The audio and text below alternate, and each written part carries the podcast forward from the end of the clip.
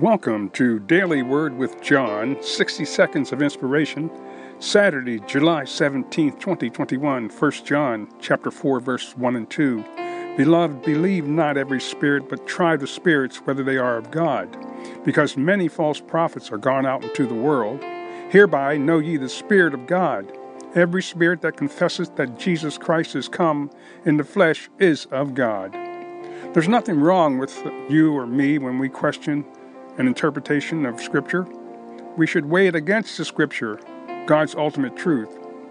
If it's confirmed, we obey it. If not, we just let it go. So, my friend, know the Word, try the Word by the Word, and be strengthened in Christ. Father, in Jesus' name, thank you for the Word of God. Thank you for giving us the rite of passage to learn about you through the Word of God and the Spirit of God. Save those that are lost, heal those that are sick. In Jesus' name, Amen.